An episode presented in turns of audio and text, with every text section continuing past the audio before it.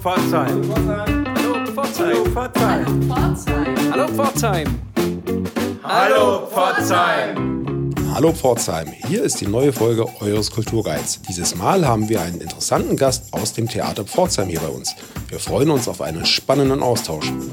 Außerdem haben wir euch wieder die Kulturtipps für die kommenden sieben Tage zusammengestellt, garniert mit persönlichen Einladungen der Künstlerinnen und Künstler.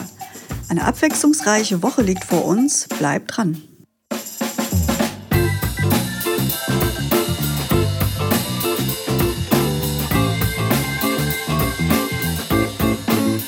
Heute zu Gast haben wir den Schauspieler Markus Löchner. Markus Löchner ist seit 1998 in Pforzheim, hat sich als Schauspieler einen Namen gemacht und äh, macht sich jetzt auf zu ganz neuen Ufern. Markus, stell dich doch mal kurz vor. Ja, hallo. Freut mich, dass ich da sein darf. Ähm, ja, ich bin, wie gesagt, seit 98 in Pforzheim. Äh, eigentlich ist es meine Wahlheimat geworden, kann man so sagen.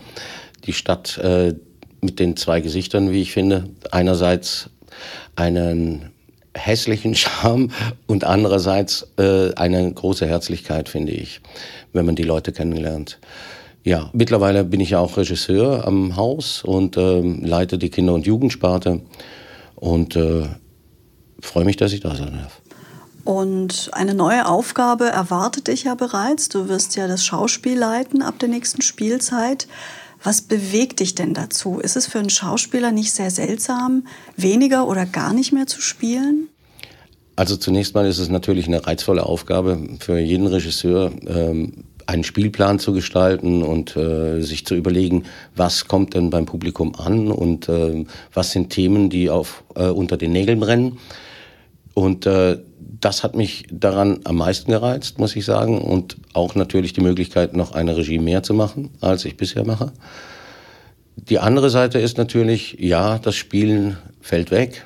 Also habe ich zumindest erstmal vor, dass es wegfällt, weil ich mich auf die Aufgabe konzentrieren will. Ich bleibe auch noch der Leiter von der Kinder- und Jugendsparte.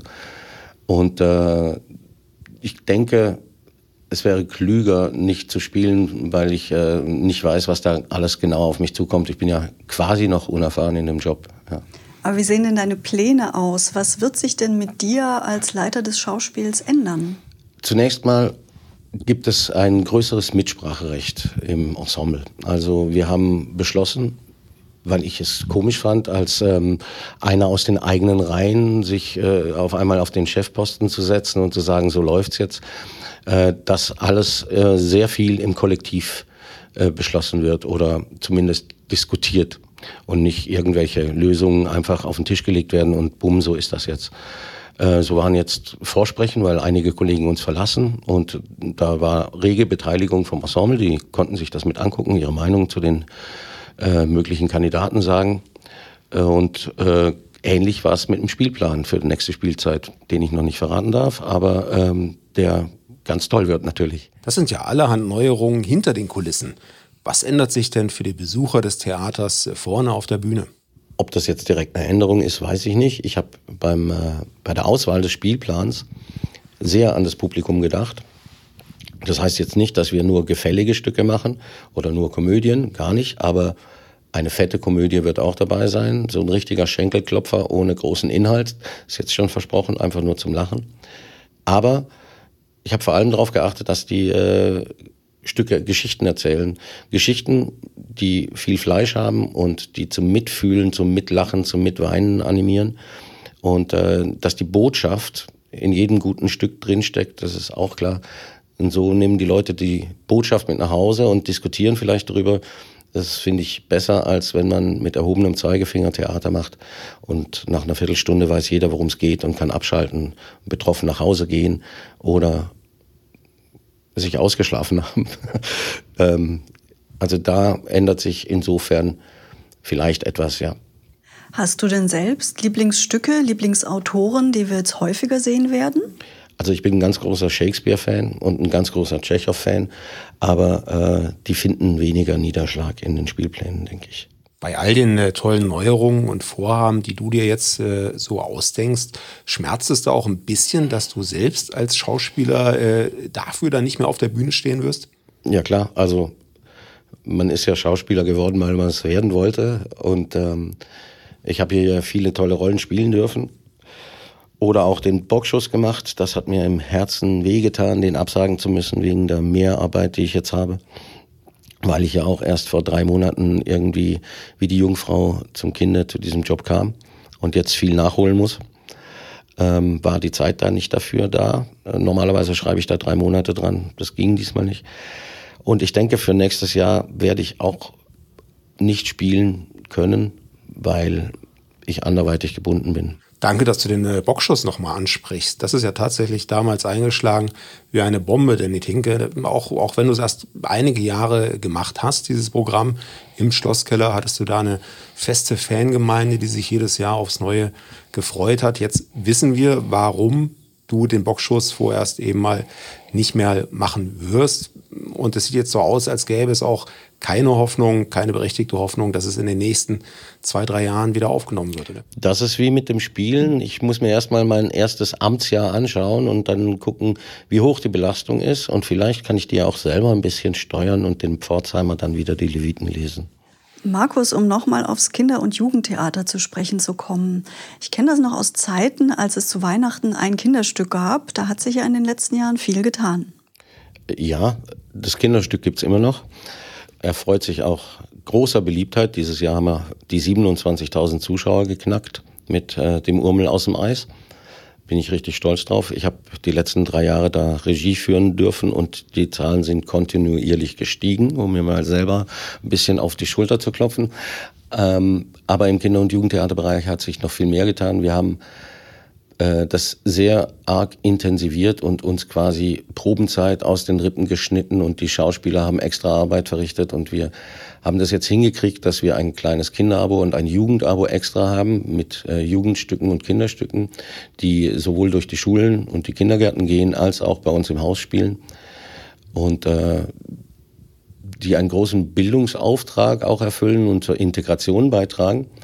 Und äh, das äh, läuft immer besser und das durfte ich vor zwei Jahren eben auch übernehmen, was wahrscheinlich auch mit ein Grund ist, äh, warum ich jetzt äh, nominiert wurde die Schauspielleitung zu übernehmen. Ja, für deine neue Aufgabe sagen wir schon mal toi, toi, toi. Herzlichen Dank für deine Zeit und deine Ausführungen hier bei uns bei Hallo Pforzheim. Und bei uns geht's gleich weiter mit den Veranstaltungstipps. Los geht's am Donnerstag um 21 Uhr im kommunalen Kino. The Peanut Butter Falcon heißt der Film, ein amüsantes Feelgood-Abenteuer, das die Reise eines ungewöhnlichen Duos auf den Spuren von Tom Sawyer und Huck Finn beschreibt.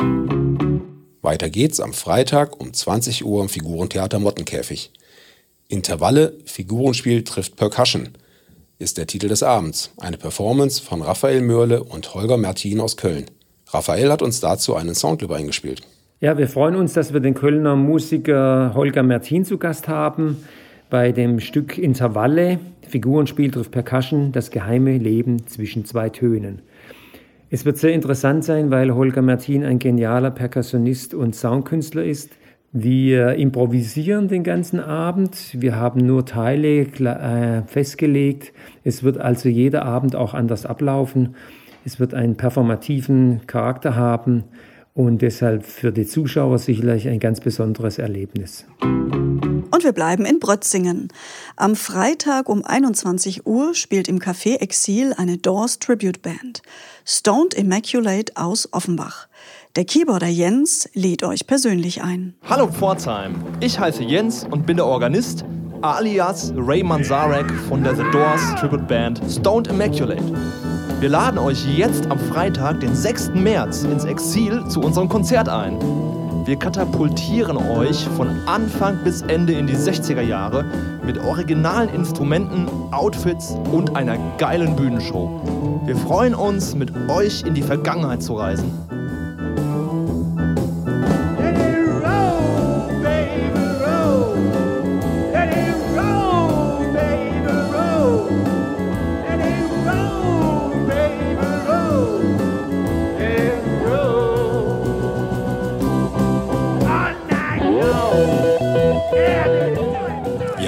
Super. Kennst du den Song, der da im Hintergrund läuft? Ja, was für eine Frage. Ich kann mich erinnern, dass ich einst der größte Doors-Fan weit und breit war. Ähm, das ist der Roadhouse Blues im Hintergrund. Und äh, lustigerweise ist das der erste Song auf der Platte, die ich mir als allererstes von den Doors damals gekauft hatte. Morrison Hotel. Nicht die erste Platte der Doors, aber die erste, die ich äh, gehört habe, in die ich dann eingestiegen bin und mit der der ganze Wahnsinn begann. Großartig. Ich freue mich auf das Konzert. Ich versuche hinzugehen. Weiß noch nicht, ob es klappt. Schön wär's. Super. Hallo Pforzheim. Auch diese Woche haben wir, das Pforzheim Next Team, wieder einen Tipp der Woche für euch. Am Freitag, dem 6.3. ist Instanight im Sägewerk und das Ganze wird von Heimat Events gehostet. Instanight bedeutet, dass ihr entscheidet, welche Musik läuft, welche Drink Specials es gibt, welche Gewinnspiele es gibt und sogar wie alles dekoriert ist. Es ist alles euch überlassen. Schaut regelmäßig auf der Heimat Events Instagram Story vorbei, um abzustimmen. Wir sehen uns am 6.3. im Sägewerk. Weiter geht es mit dem Samstag. Da haben wir einen Tipp für unsere jüngsten Podcast-Hörer oder deren Eltern. Um 15 Uhr kommt im Koki der kleine Rabe Socke die Suche nach dem verlorenen Schatz. Kinderkino ab fünf Jahren. Der kleine Rabe Socke ist auf abenteuerlicher Schatzsuche mit seinen Freunden. Um 20.30 Uhr gibt es dann im Kulturhaus Osterfeld Christopher Köhler zu sehen. Große Klappe, Tricks dahinter heißt sein rasanter Mix aus Comedy, Magie und Improvisation. Der Sonntag startet um 9.45 Uhr, also um Viertel vor zehn, in der Matthäuskirche im Ahlinger mit einem Jazzgottesdienst. I Got Rhythm ist das Motto des Morgens. Mit dabei ist ein Posaunenchor unter der Leitung von Axel Frommer. Von 11 bis 15 Uhr erwartet euch dann im Stadtarchiv Pforzheim ein Aktionstag zum bundesweiten Tag der Archive. Insbesondere um 11 Uhr lohnt es sich dabei zu sein. Da wird ein Preis verliehen, der Georg-Simmler-Preis, für besondere schulische Leistungen zur Erforschung der Pforzheimer Stadtgeschichte. Die Preisträgerin in diesem Jahr ist die Abiturientin Ann-Sophie Schmidt vom Hilda-Gymnasium. An Kinder ab fünf Jahren wendet sich die Aufführung Die vier Jahreszeiten im Theater. Das Ballett wird dabei in Etappen getanzt, ergänzt um eine kurzweilige, kindgerechte Moderation am Sonntag um 15 Uhr im Theater. Am Sonntag um 18 Uhr wird im Räuchlinhaus die diesjährige Woche der Brüderlichkeit eröffnet, bei der es um den friedlichen Dialog der Religionen und Kulturen geht. Zu diesem Anlass zeigt Sebastian eine Auswahl seiner Porträts der Reihe Ich glaube. Im CCP findet um 19 Uhr das dritte Sinfoniekonzert der Badischen Philharmonie Pforzheim statt. Ritt in die Prärie ist der Titel. Zu hören gibt es unter anderem Melodien aus den glorreichen Sieben und anderen Westernstücken. Und ebenfalls um 19 Uhr am Sonntag könnt ihr im Kulturhaus Osterfeld Tauschrausch erleben. Eine Impro-Comedy mit Helge Thun, Jakob Nacken und Miriam Wogon. Das klingt in etwa so. Der Deutsche jammert das ganze Jahr über, dass er unbedingt in Urlaub muss, aber so richtig glücklich ist er eigentlich erst, wenn er wieder daheim ist, oder? Das ist auch so, ne? Gerade wenn man so in Kalifornien oder Italien, ne, wo, wo man hinkommt und alle um einen rum denn gut gelaunt sind, da muss man auch mal wieder nach Hause. Ne? Das ist herrlich. Wenn man da wieder zu Hause ankommt, überall diese miese Stimmung, die Hackfressen, die die alle ziehen, ja, dass man endlich mal wieder schlechte Laune haben kann und sich entspannen kann, oder? Das ist so. Montag um 18 Uhr gibt es im Koki den Film Die Götter von Molenbeek zu sehen. Ein Porträt über kindliche Freundschaft und Neugier in chaotischen Zeiten. Der Film spielt im Brüsseler Viertel Molenbeek, das als Zentrum des Dschihadismus gilt. Im Anschluss an den Film gibt es ein Gespräch mit Vertretern des Kinderschutzbundes von Goldader Bildung und der GEW. Eine sicherlich spannende Veranstaltung haben wir am Dienstagabend um 19 Uhr in der jüdischen Gemeinde Pforzheim für euch. Um 19 Uhr gibt es dort ein Gespräch mit dem jüdischen Rapper Ben Salomo. Guck mal, der Jude. Antisemitismus damals und heute. Der Eintritt ist frei, aber Teilnahme nur mit Anmeldung möglich unter info at jgpf.de. Ebenfalls am Dienstag um 19 Uhr ist im Hohenwart-Forum Deutschlands bekannteste Theologin zu Gast. Margot Käßmann stellt ihr neues Buch vor. Geschichten zwischen Zwist und Liebe, Geschwister in der Bibel. Ihr erinnert euch sicher, Margot Käßmann war Bischöfin der Evangelischen Landeskirche Hannover und Ratsvorsitzende der Evangelischen Kirche in Deutschland. Sie lädt euch hier auch noch persönlich ein. Hallo Pforzheim, hier spricht Margot Käßmann und ich freue mich sehr auf den Vortrag am 10. März in Hohenwart. Da geht es um die Geschwister der Bibel. Geschwister ist ja ein hochaktuelles Thema. Was bedeuten uns Geschwister in unserem Leben? Aber in der Bibel spielen sie eine große Rolle. Und ich werde erzählen, von beispielsweise Ismael und Isaak, von Lea und Rahel, aber natürlich auch von Jesus und seinen Geschwistern. Ich freue mich drauf.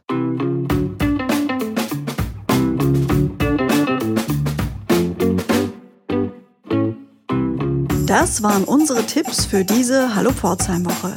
Lasst uns gerne wissen, wie es euch gefallen hat oder was ihr euch für diesen Podcast wünschen würdet.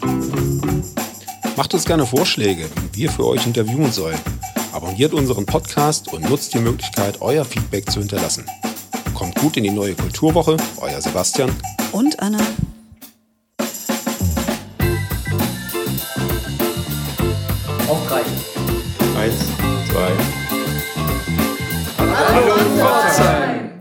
Das war noch durcheinander.